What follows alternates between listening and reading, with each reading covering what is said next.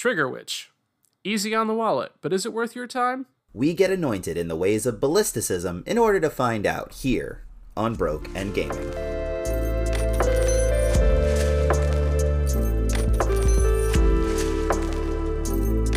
Welcome, absolutely everyone, to Broke and Gaming. I'm your host, Shea. I'm your other host, Dan. And uh, hey, Shea, what have you been playing recently? Well, Dan, I'm embarrassed to admit, but I have been playing a baseball game. Hey, nothing wrong with that. A baseball game recently. MLB The Show 2017. 2017? yeah. Okay. Yeah, no, I I bought it I think when I first got my PlayStation and yeah, I don't think I've played it since then, but for whatever reason I was really in the mood to play MLB The Show 17 this week. So I did that. I've been playing a lot of Root Digital with Lex. Uh, I'm getting better at it, but not good. and okay, so a quick update on the Far Cry 6 final mission. Yes, please. It fucking sucks, dude, okay?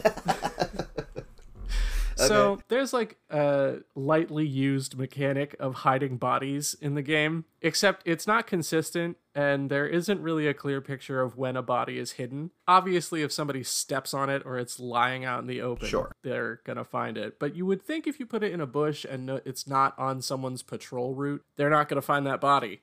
One would think. You'd be wrong about that. yeah. You would be wrong about that. The last mission in the game is this fucking Metal Gear Solid sneak through the villa to kill Giancarlo Esposito. And first off, you fail the mission if somebody sees you. Even if you kill them immediately, you fail if you're noticed. That's. This isn't like a stealth game. This is so confusing no, it's already. fucking not. It's not. You know what else sucks about this last bit? Okay, you know what? Let me finish describing the mission, Go ahead. and then Sorry, I can get sorry. into all of the things that fucking suck about it. Yes, please. okay. So you fail the mission immediately if somebody sees you. All right, and there are like progression checkpoints in the mission. Mm-hmm. So like if you make it past like the outside area of the villa, that's a checkpoint. Uh, once you get inside the villa, that's a checkpoint. Um, I'm assuming that there is not much after that, but I haven't gotten there because I get so fucking frustrated. But like, you have to stealth your way past the hardest enemies in the game, whose patrol routes are not like away from each other. So like, it's not easy to kill them stealthily right. because like there's definitely a guy who can see you do it who is just standing still uh, and facing out um, so that sucks also you don't have your weapons because you get a disguise as one of the bad guys um, so you can only use their weapons which is a shitty assault rifle and a silenced pistol however it only helps you in the outside area once you get inside the gate of the villa it's useless. So like if you have to be hiding anyway while you kill everybody, like what is the point of the disguise? Right. So then you get inside the gate and you're you've got this shitty little pistol, this shitty little assault rifle and you're going up against the the hardest fucking enemies in the game. If anybody sees you, you immediately fail the mission and have to start over. And okay, so you realize by how difficult I am describing stealth in this game, Yeah. how long it would take to kill 3 people, right? Oh, for sure. Yeah. So you end up wasting all of that time. You start back at the checkpoint that you were at two hours ago, and everybody that you've already killed before the checkpoint is back. So, like, not only can the people inside catch you, the people on the outside can catch you. One of them's in a tower and is like roaming around and could definitely see you at some point. you just, I, it feels so bad to do this mission. Like, holy fuck, it feels bad. What a fucking departure. I don't. What like I I don't mind if you do that at some point in the game Oh, yeah. where you just like strip away your entire arsenal, but like As a final mission, like, that seems so right, thrown in. fucking insane. Fucking insane. Plus like the clothes in that game give you buffs. So like now you you know, you've built you've built your like loadout to be a certain way and now they're like, "Well, fuck you." Yeah. I know you've been playing how we told you, but uh fuck you. Huh. It's just fucking disgusting. Sounds amazing. Plus, I'm sure at this point, with how frustrated I've gotten with this, the end of this game, that it's not going to be the final mission. He's not going to be in the villa. I'm going to have to take a zip line and drive a boat out to the middle of nowhere to find him. Well, you'll have to keep us posted on that. What have you been playing, Dan? Well, Shea, I have a big update. Yeah. I've beaten Enter the Gungeon now several times. So I, I was giving you updates as I was going. When you beat the game, you technically don't necessarily beat the game, is how it played out. So, like, in order to kill the past, you have to get four components throughout the dungeon to give to the person that works in the forge, and then sh- she will build you the ammo that kills the past. So, the first time I beat it, I had not done that yet but I also didn't think I was going to beat it. And then I did. Like I, I beat the, the, the high dragon and then you just like find the gun, shoot yourself in the head, and then it just restarts the same as it normally would. Oof. Yeah. I mean, you get a credit roll and whatever, but essentially you didn't do anything. You unlock a bunch of new weapons and and other things, but aside from that it's like, all right, now go do it again. So once I assembled the ammo, beat the dragon for the second time, it takes you to a mission in like set in the past where you can kind of rewrite history. So I did it with the marine and they strip you of all of the weapons that you've gotten. You're back to just the standard 3 hearts worth of health and then you have to do a boss fight that you haven't seen before and I lost the first time, beat it the second time, so I have completely finished the game as the marine.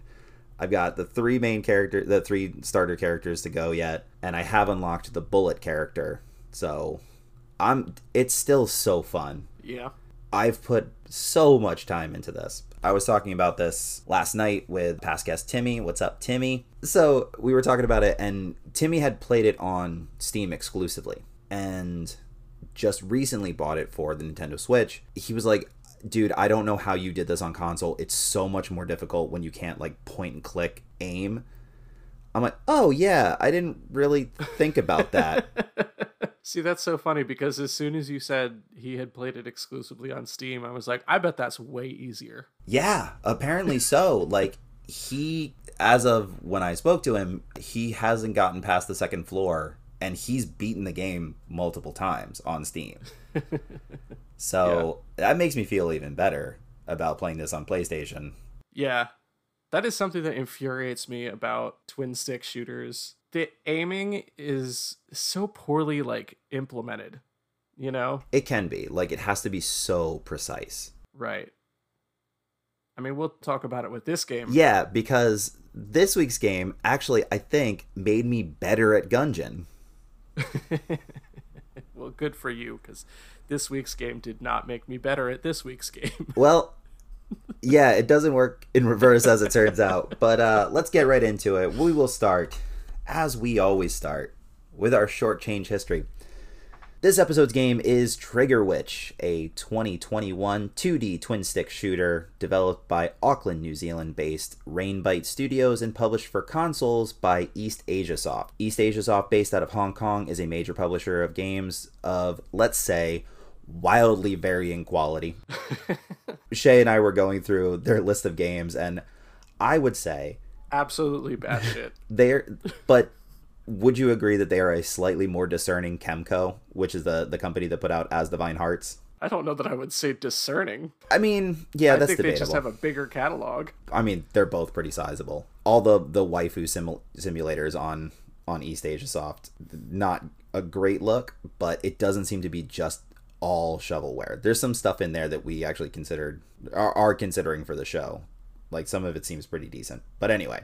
That's true. Not much information is available about Rainbite, but prior to Trigger Witch, they released two other games Rim 9000 on PlayStation and Reverie for both PlayStation and the Nintendo Switch. Trigger Witch is seemingly their most successful game to date, ported to the most individual platforms, and it is currently available for Steam, PlayStation, Xbox, and Switch. So, Shea, would you like to tell our listeners what this game is actually about? I would love to because it's wild. Yeah. Uh, so in Trigger Witch, you play as Colette, a young witch in training who must pass her final test to become a member of the Clip, an order of witches that is dedicated to, as Dan mentioned in the intro, ballisticism. after passing the gauntlet, you join the clip and set off to save your world from the reintroduction of magic from the goblin realm, I think is what I've gathered so far. Um, and uh, yeah, just uh, open a portal to fight the goblins and stop magic from coming back. Yeah.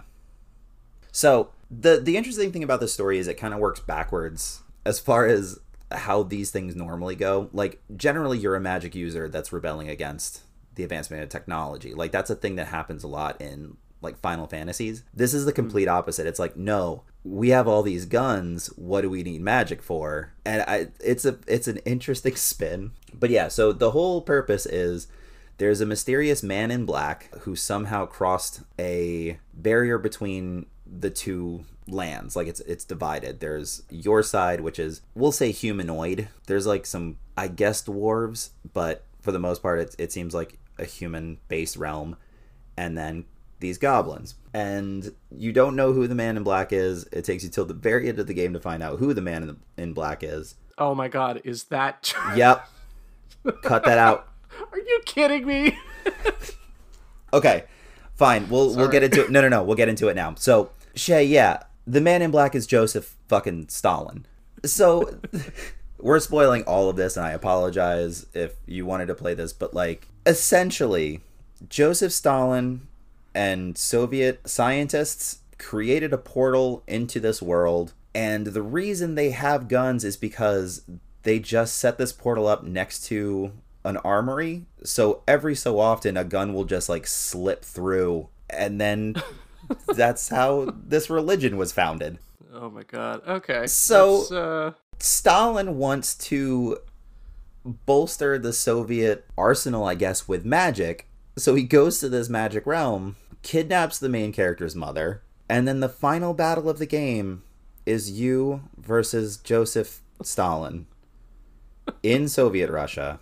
this sounds like the end of fucking Full Metal Alchemist. What is but like honestly uh yeah first it's just like a one-on-one battle then you do like a bullet hell top down type thing with stalin and a rocket and then the final final final battle of the game is you versus stalin in a mech on the moon it Yep.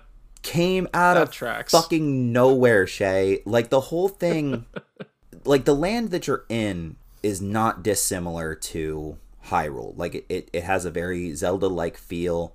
The gameplay, with with the exception of the twin stick shooting aspect, plays like one of the old NES or SNES Zelda games. Mm-hmm. Like you go into dungeons, you defeat the main enemy, you collect the thing that you needed to get, and then so on, so on. And then just out of nowhere, you're transported to Mother Russia. And it's incredible. My partner, Kit, had posted stuff from the final battle.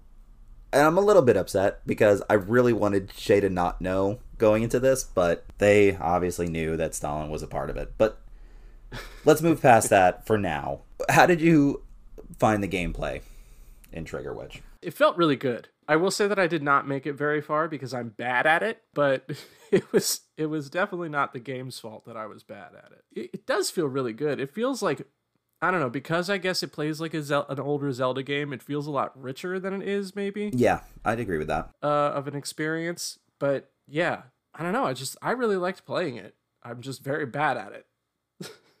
I mean, it's it's not as crisp of an aiming mechanic as Enter the Gungeon or even some other twin stick shooters that uh, we've oh yeah, played. I had, I had a lot of problems with aiming in this game. It's a little bit unwieldy, yeah. but yeah, no, I agree. Overall, like it feels really good. There's a bunch of different guns that you end up unlocking as you go along. The most overpowered is the Fire Lance, which is just a flamethrower.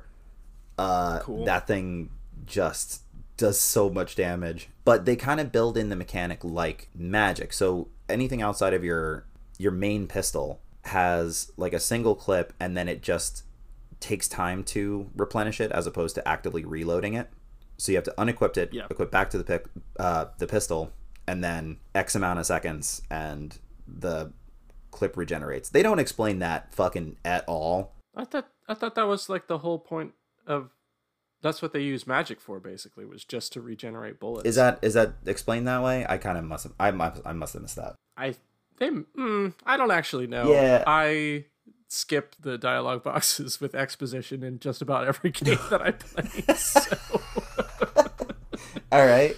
Uh, duly noted. Yeah. Ah, man. So uh, there are six dungeons in total, if you count the Russian palace or what the fuck ever. All with a pretty simple puzzle mechanics. The one that you're at currently, the Foundry, the whole thing is you have to break the chains with a Yeah. grenade launcher that you have to hunt Yes. down, which is fucking Yes, amazing. That you have to fight your way through the entire dungeon to get to. Yep. Then go all the way back. Then go all the way back again. Yeah, but but I will say in defense of that, this has something that not a lot of games of this kind have, which is RPG fetch quest mechanics. no, that's in a lot of them. uh, fast travel within dungeons is a really Oh, unique that's thing. true. Yeah. I don't Yeah. you don't see that a lot, so you really don't have to walk floor to floor or or whatever. There's between 4 and 6 transport points in every dungeon, Mm-hmm. which is that's a really neat way to do that. Plus, when you clear a bo- uh, like a floor or or a room, that stays cleared unless you die. Yeah. If you respawn, then everything repopulates, which that sucks, but Yeah. being able to clear out the entire dungeon and then not have to worry about it because there's there's no experience points or, or anything like that that you have to worry about. The skills that you have are the skills that you have, and then you just upgrade your guns with gems and spare parts that you find lying around. Which, by the way, at a certain point, if you get everything upgraded for the pistol, you don't need to use any other guns. The the entire rest of the game. For no reason whatsoever within storyline because your gun flew out of a Soviet portal. You end up dual wielding pistols. Oh my god. I love me a dual wield pistol. Ooh, it's so nice. Eh, eh, It's so overpowered. Just because of the the size of your shots in that game, I would imagine that a dual wield pistol is un like just unfair. It really is. Uh, Holy shit. I'm thinking about that now. Like, because your bullets, when you shoot them, don't look like bullets. They look like little suns. yeah, so, because they're magic, I guess, maybe. they're not. well, they're they're like summoned bullets. You know what I I mean? Like, guess I again we don't know if that's explained. I skipped through a lot of the exposition too, to be honest. Well, I'm, I'm I know that the that one lady did mention something about summoning bullets. So Fair enough. Your mom or I would assume at least at least for the pistol, your bullets are magical, and that's why it never runs out. yeah, we'll go with that. I like that. And you can upgrade that pretty early on. It's four Yeah. parts which can be found in just like the the overworld field pretty easily, and then just you farm gems to upgrade the rest of it. That's it. Like you can soup that up so goddamn quickly. Can I tell you because of how poorly I've done at the overall game and how many times I've had to redo rooms in the foundry, how much fucking money I have. Oh, I bet. Uh, as soon as I get back to town, I'll be a different character. Oh yeah, you can because you can upgrade your your health potions. You can get maps because there's two different shops that you can. Well, three kind of. Uh, once you go through the barrier, but One is Joseph Stalin. it was well, it was Stalin all along. But no, the the gameplay is not super crisp, but fun nonetheless. I think is where we're both at. Yeah. Um, the enemy types are fucking goofy. Oh my god. What's your what's your least fa- uh from I guess we'll say up to the foundry because I don't know anything beyond that. The shields are just annoying. oh, can I tell you which one I hate the most? Yeah. Is the fucking fly dispenser. Oh yeah, that thing sucks. Oh my god. It's always like through eight other enemies and it's spewing out three flies every few seconds Yeah. after you kill them. So like It's like a standalone air conditioning unit that just spits flies for.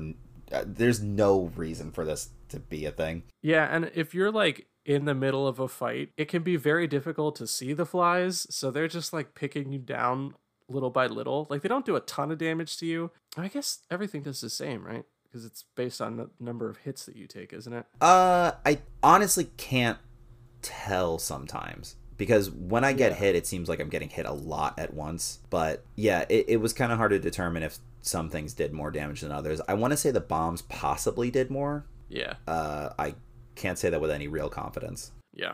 But yeah, the flies were uh flies were my least favorite Yeah, they were so far. awful. There's not a whole lot of stuff that's more annoying than that. There's a couple enemies that don't do damage, they just kind of push you around. The fifth dungeon is like a series of floating islands uh-huh. like in the sky and there's an enemy that's just a box fan that like blows you off the stage. Okay. Yeah, that's the best way I can describe it. That's what it looked like to me. Every time I'd fall off the platform, it, it does like a very short scream because you just drop so rapidly. And Kit was losing her mind laughing at it because it was a very funny short clip. And I just kept falling over and over. Thank goodness they have the healing mechanic that they have. Yeah. I, again, not something you see in a lot of these games. Basically, uh, you absorb life force of all the things that you kill, fill up a vial, and then it's it's like a health potion in a Zelda game. You just take it when your health is low enough. You get two of those toward the end of the game, or like toward the midpoint of the game, Uh-huh. and it's so hard to be killed at that point Yeah. Because you just take one, Yeah. let the other one fill up, and just like do it in a cycle. It's wild. Yeah. Like between that and the fully upgraded pistols, like you're Unstoppable. nigh unstoppable. Yeah. Yeah. But I think I think we probably already get into our pros and cons. Yeah. I think we're there. It's about all the game we need to cover. Yeah, it's it's a pretty simple format. I mean, the story is interesting even outside of the USSR nonsense.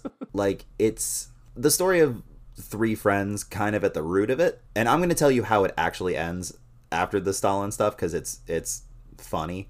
Okay. But we'll we'll do that when we get into our actual rating system just cuz I want the raw reaction of it. okay, sounds good. So pro, like we had said, it it this feels good to play. Like as simple as the format is, it's pretty tight overall. It's not perfect Yeah. for a, a game from a developer that hasn't been around terribly long. Like the earliest game that I have for them was 2018. So they put out 3 games in 3 years and to have something that's anywhere near quality is pretty impressive Right. like the team only has three people on their website i don't know how many jobs they outsourced for for different things but like i'm thoroughly impressed with how good this is like as far as gameplay is concerned Yeah. so that's a big pro for me Yeah. I that was gonna be my pro. I don't really have any more beyond that because just because of how far I've made it into the game. i figured you'd key in on sound design because they do something that is very difficult to do in terms of sound design and music which is situational intensity so as the soundtrack plays like when you get into a battle it doesn't stop the music and go to a different track it just ramps up the intensity of what the track is like it transitions into the exact tune that you were listening to the exact everything just a little bit more aggressive Yeah. and then once the battle is over it transitions back that's a very hard thing to program Yeah. I forgot about that. That is that's That is so really cool. cool. well. Th- Dan said both of mine. So my con, my con for the game, basically, it's just the aiming is not as crisp as I would like it to be. it could be Um, tighter Yeah, and I mean, I feel like I'm just never going to be happy with twin stick shooters on that front ever. Uh, This is not a problem unique to Trigger Witch for me. It's it's uh, you know I had the same issue with Enter the Gungeon. I've had it. I had it with Riddled Corpses when we played that. I don't know. I think that these twin stick shooters build their aiming mechanism on like the major and minus minor like compass points and not as like a wheel if that makes sense. a full 360 yeah. Yeah. Like there are definitely gaps in your aiming. in this definitely Yeah, yeah, yeah, yeah. Gungeon is a bit more precise, which is why having played Trigger Witch and beaten that, my aiming has gotten so much better in Gungeon Yeah. because it is a, a pretty decent 360 degree plane. Mm. I would say like if you if you do continue playing Trigger Witch, do a couple runs on Gungeon. We do have plans to stream this if this is the day this episode is coming out tomorrow night on Shea's Twitch, which we'll link in the comments. We're gonna be playing Enter the Gungeon together. It'll be my first time streaming fucking anything. So tune in for that if you have a chance. And then we'll see we'll see kind of where you're at. We're gonna do some co-op stuff, what we can do, but I'm I'm really looking forward to it. It'll be our first stream as a podcast, so I'm I'm excited. But yeah, I I think it will help you in that. Well, We'll see how it goes. let's hope. yeah. Do you have any cons for this game, Dan?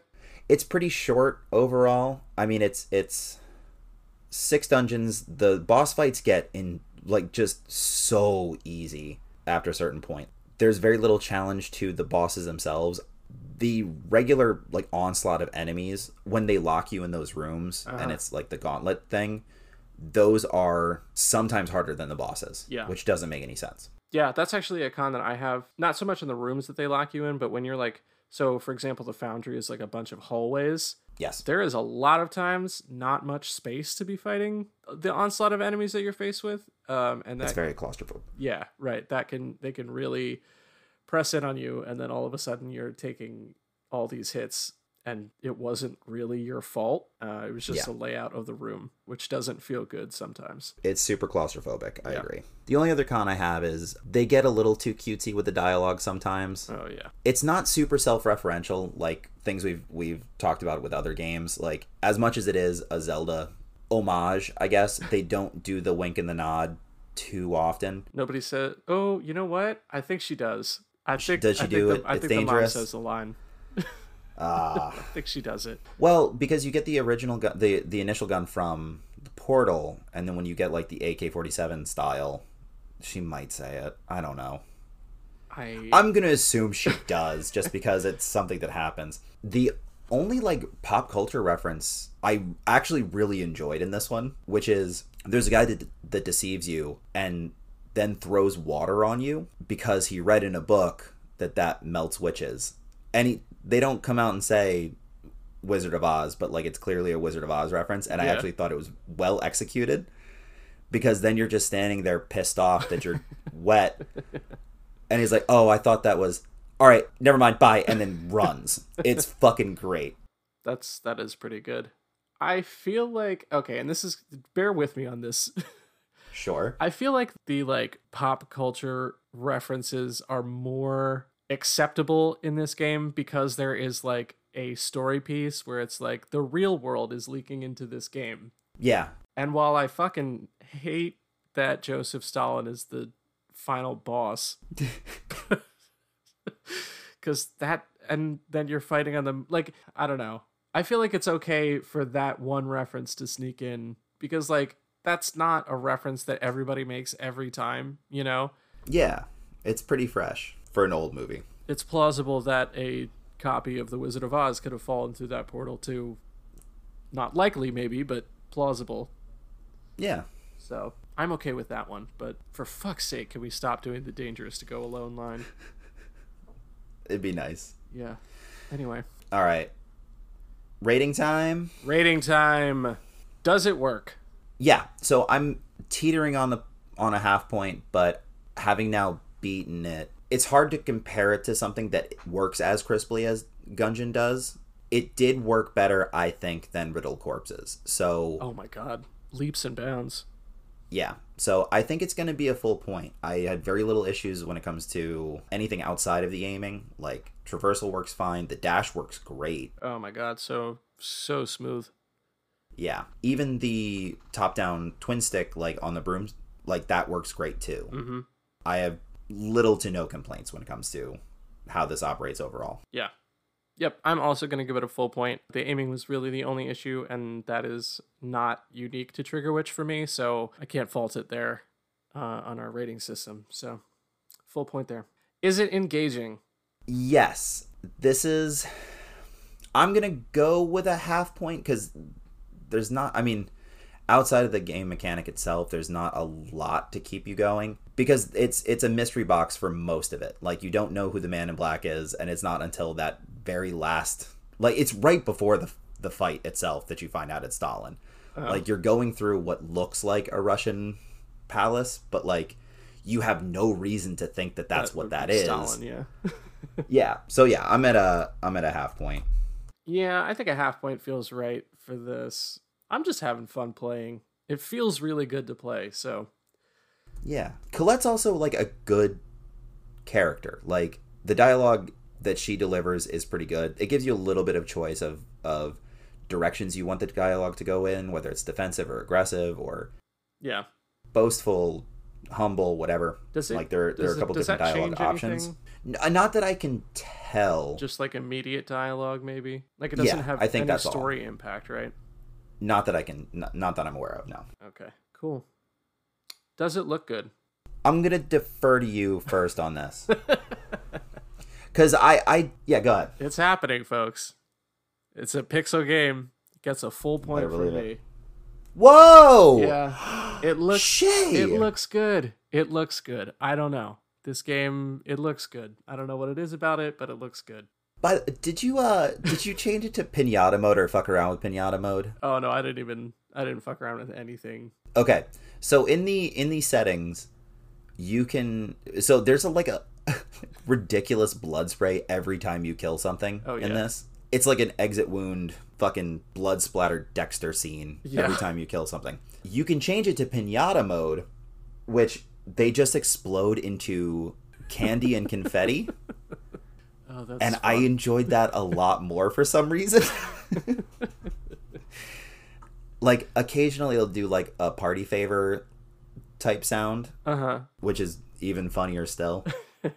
anyway, yeah, I'll I'll go with a full point too. It is pixel graphics, but it is more of the 16-bit SNES style. Like it's it's pretty clean. I had slight complaints when it comes to um, your field of vision. I thought everything was too big on the screen. I would kind of like it pulled back a little bit more, but that's a minor thing overall. Yeah, that's a good point. Just thinking about it now, when you're on the beach, those like umbrellas are fucking dwarfing you. Yeah, Yeah. but that's that's about it. Okay. Is there replayability? So there is a new game plus, but I didn't have too much of a problem after a certain point. So I don't like you can take all of your upgrades with you into the new game plus, and I don't see a reason to do that. Yeah. Being that it's pretty short and there's not a different ending that I'm aware of, I'm gonna say no on this. It's gonna be no points, despite this being really fun. Like I might pick this up again sometime just for the hell of it, but there's nothing necessarily compelling me to do that other than the gameplay. Yeah. I'm going to give it a half just because it is really fun to play, but that's it. Like you say, there's no reason to carry over to a new game plus. Uh, You know, you know what?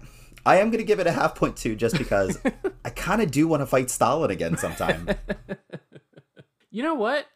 I'm just thinking about it now. If you can carry over your upgrades and shit, that kind of takes out like the not fun bits of this game and lets you just have fun.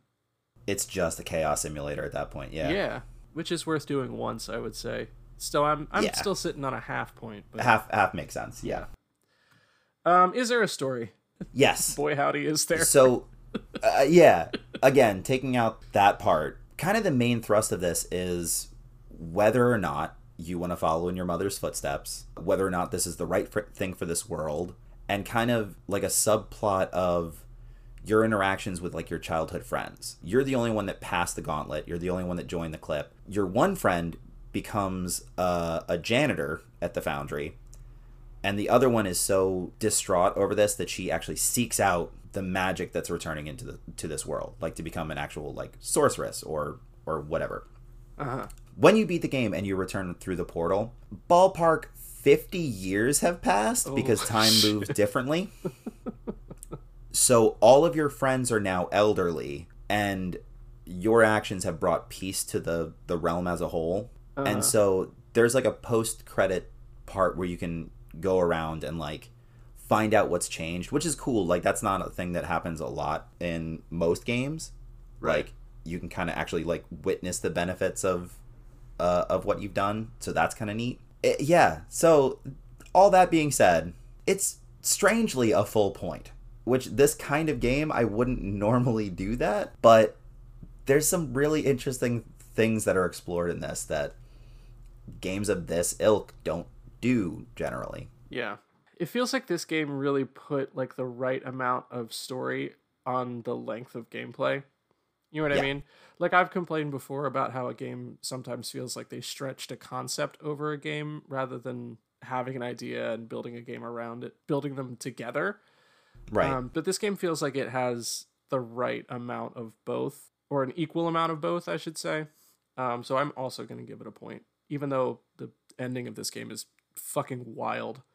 I genuinely would like to know what was the first kernel of an idea from this? Like, was the starting point Stalin and then they worked backwards from there? Or was it like, all right, why would guns be in this world? Yeah. Oh, Stalin. Like, I, I want to know so badly. this will be the first interview we ever conduct on the podcast. I'm going to get a hold of somebody at Rainbite. Yeah. This also does make me very curious for Reverie, their previous game, because it, it looks like it's inspired, at least visually, by the Earthbound series or the Mother series. Sure. But you're a boy who's on vacation on a on an island that has to like cleanse it of evil, and it's based on a Maori legend. Okay. And since they're from New Zealand, like it's it's something that's close to their heart, presumably. It looks really interesting. It's also within our price range. So that might be a future episode. I don't know yet. It seems really cool. It's also not it's not an RPG style. Like it's like a top-down brawler of sorts it looks like. I'll send you the trailer when we're done here. M- Maybe we'll make a decision. Right. It's it's like 12 or 13 dollars. It's not very much. yeah. Speaking of not very much, Yep. our final question for the big five points is it worth the cost? So this game retails at $14.99 across the board and 5 seems like a lot. I don't think it's it's exact like I don't know. What do you think? Is this worth 5 points? No. Uh, let me tell you Okay. why. Okay. I'm going to give it a four, and it loses a point because it doesn't like the amount that you're paying for it and the amount of game that you get feel like it's the right amount, and it doesn't feel like you're getting a little bit more. Does that make sense? I think so. I don't know how to explain it. I guess I thought I did when I started talking, but now I don't. What would you like added to it? I don't know that there is something that I can pinpoint that I would like, but I don't feel like I'm getting like an $18 game at 15. And sometime a lot of the time I like to feel like I'm getting a deal on a game, you know? a little bit more bang for your buck. Yeah. Right. I'm comfortable with a four as well. A little bit just of a longer game, I think, because I I think I got through this in total in seven and a half hours, give or take. Yeah. I felt a little bit robbed because the one dungeon doesn't have a boss. It's a an escape thing. Like you have, it's a timed escape No. uh, before the thing crumbles. I'm so bad at those. and the difficulty of the bosses i think were a little unbalanced they they were pretty easy even the stalin battles they took longer but like i never felt like i was going to die Yeah. it was just more of a bullet sponge kind of situation than it was difficult so i think with with those things i would maybe put it at a five but four four seems about right I don't know that longer gameplay would be a benefit. more content is all i'm really looking for like the the overworld is relatively empty Yeah. aside from the the parts that are scattered around Yeah. and pretty much the way you collect those is the same every time which is just like a little mini dungeon type thing with two doors on opposite ends like Yeah. that's about it but all that being said that puts us both at eight points for today's episode this is a game we recommend and uh i'm i'm kind of surprised i thought it looked cool on paper i didn't know how it was going to actually be when i i pitched it and i'm i'm happy we both enjoyed this Yeah. so yeah You know what that means, Dan? what's that That game slaps ass. It's so good. It does indeed. All right. So one last thing to get to, I guess today. Hey Shea, you want to play a game? Dan, race with me to rebuild the forest before Onibi burns it down and consumes the tree spirit. I would love to play a game. That is, of course, Dan, Living Forest. And as we've mentioned before, definitely check out the Virtually Analog podcast so you can hear Shea and Lex talk about these games.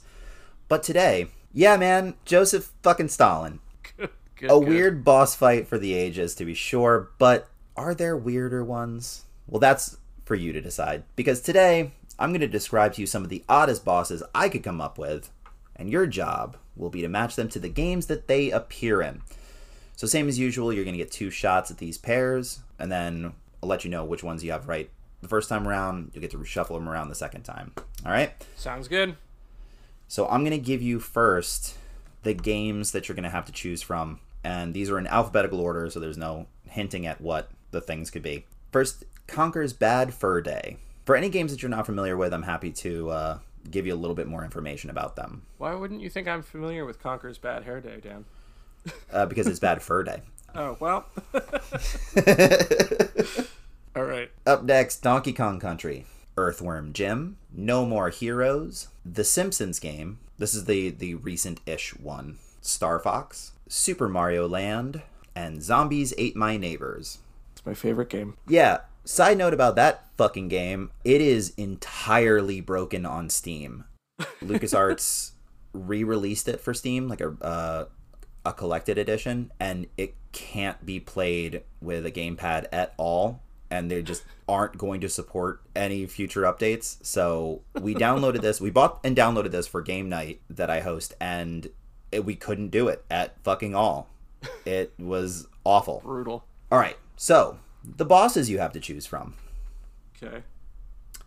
a skyscraper sized slot machine, an explosive oil drum full of crocodiles, a murderous alien goldfish, a cloud that throws chickens, an earthquake generator that looks like a rocket ship with a brain inside of it, a 40 foot tall toddler, a giant sentient pile of fecal matter, Gross. Mm-hmm. and God, the literal Christian God. That's The Simpsons. Can you tell me about Conker's Bad Fur Day? Or sure Day can. It's fur. Uh, so in yes, Some regions. So that was a N64 era rare game, one of their follow-ups to Banjo-Kazooie that was aimed slightly more at a, an adult audience, starring a foul-mouthed squirrel that originally appeared in Diddy Kong Racing, I believe. Oh my god. okay. Yep. Cool. Tell me about No More Heroes. So that's a game where as a character named Travis Touchdown who has a mail order lightsaber, you try to become the best assassin in the world by taking out other assassins.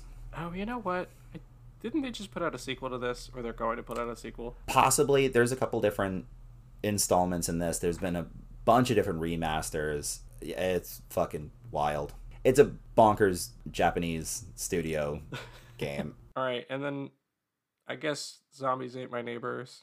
it's a snes top down actually kind of twin stick shooter type thing although it wasn't sticks at the time. No it's not a twin stick. It's a top down shooter. I don't know why it would even bother. I got twin sticks on the brain. I've been playing Yeah. so much of it recently. But yeah it's a top down shooter that you kind of go through different monster movie tropes. Okay. Um, I'm sticking with God for the Simpsons game. okay I don't really remember the vibe for Earthworm Jim, so I don't know.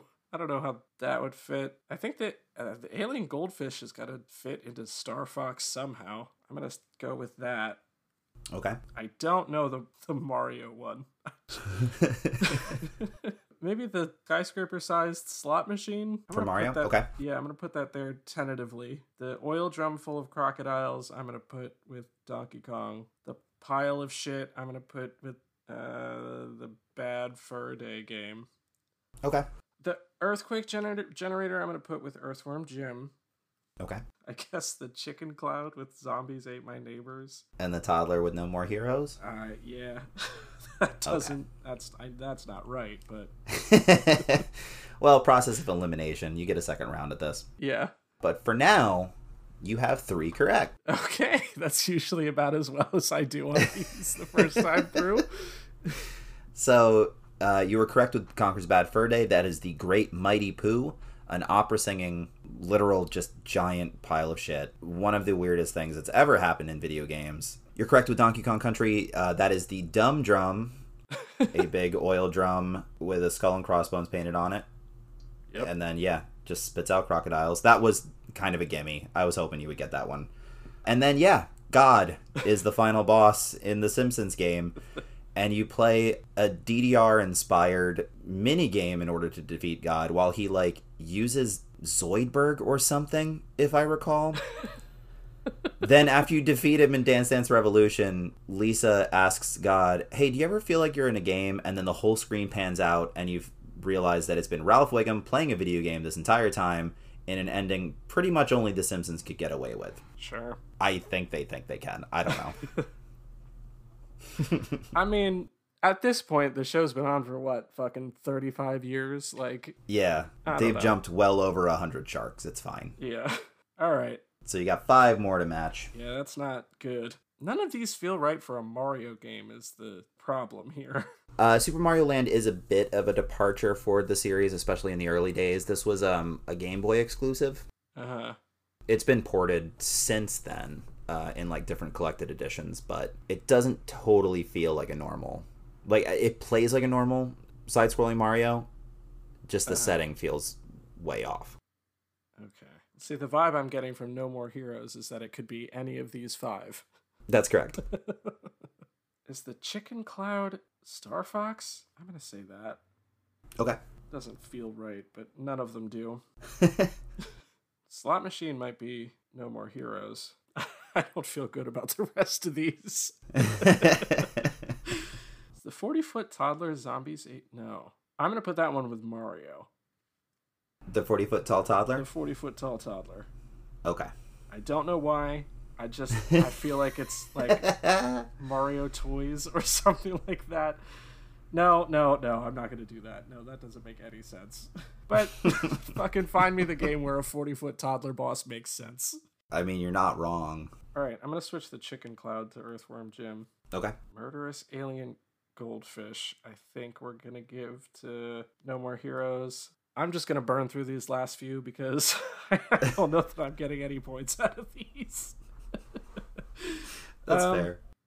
I guess the rock we'll put the rocket ship brain with Star Fox. I don't know that an earthquake generating rocket ship brain would be a problem for Star Fox, but there we have it. I mean, that's that's good logic to work off of. No, you know what? Maybe the rocket ship brain goes with the zombies ate my neighbors. Okay. Zombies and brains, right? Let's do that. Fuck it. Okay. Fuck, I still have Super Mario Land. I guess And a, I guess we're keeping I Super guess Mario that's a toddler. with the 40 foot toddler. I didn't I didn't want to, but it doesn't it doesn't get better. okay. Yeah, we picked up no points. Uh, oh boy. oh man. All right, so we'll work from the bottom up. Tell me the one that Mario had. That would be the cloud that throws chickens. That's fucking stupid. Get out of here. Yeah, I mean, technically speaking, it's something that is inside the cloud, but they never actually show it. Uh-huh. the The character description is that he's very shy, so that he never leaves the cloud. But he throws chickens at you. Don't know why he has access to chickens. Don't know if he is a chicken. But that is the Bio Biokinton from Super Mario Land. Star Fox is the skyscraper-sized slot machine. Sure. it's like a, a hidden boss or a secret boss that the entire time you spend like rather than shooting enemy planes they're like paper planes and then it's the, the end boss for that level for some reason is a giant slot machine where you have to like get the numbers to go 777 in order to defeat it for some reason earthworm jim is the murderous alien goldfish Ah, I fucking knew it. bob the evil goldfish to be specific I actually feel like I did know that one. I think I know Yeah, about, his- his, like, Bob. Two main enemies are a crow and a goldfish, which is why I was trying to steer you in that direction for things that would potentially be a danger to a, a worm, but it's okay. The earthquake generator that looks like a rocket ship with a brain, that's Dr. Letz Shake from No More Heroes. It actually makes two appearances in the series. In the first game, it's actually like a punk rocker that just has this machine, and then the second one, It's he puts his brain in the machine and then the titanic toddler from zombies ate my neighbors. Fucking, you know, my gut said that that was in the zombie game from the beginning, but yeah. didn't stick with it. it's okay. Three points is nothing to sneeze at. Put it on the big board for today. And that's just about going to wrap us up. As always you can follow us on social media at bng pod on both twitter and instagram where we post sales that you should be aware of that we call cheap codes. Right now in fact if you are a playstation plus subscriber uh, at any tier the free games this month are games that we've Garbage. talked about. Yeah. Well, they're not garbage, but we no. everybody has them. yeah it's it's not a great selection for people that already have them but if you have not yet picked up little nightmares which we talked about on this show with our friend furco3 aka timmy you can do that now. Also tony hawk 1 plus 2 which i don't care for.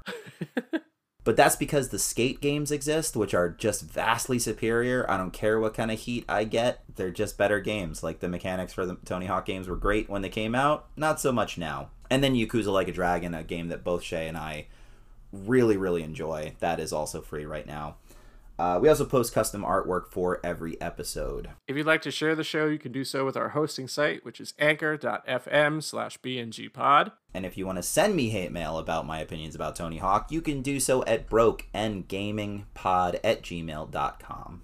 Hey Shea, what are we playing next time? And next time, Dan, it's a throwback episode where we will be playing Uncharted. So make sure you tune in for that. Yep, we're going to be doing the Nathan Drake collection, so you're getting three games for the price of one in this particular case. So stay tuned for that. Episode number 40. Looking forward to it. But until then, goodbye. Absolutely everyone. Goodbye.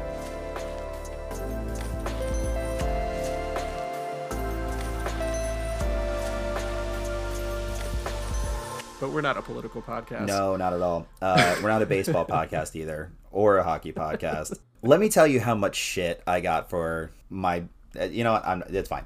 So anyway, For that thing you asked me to take out. yeah, and you didn't, and it's fine. It's funny. Sorry to both the Bruins and the Brewers. It's fine.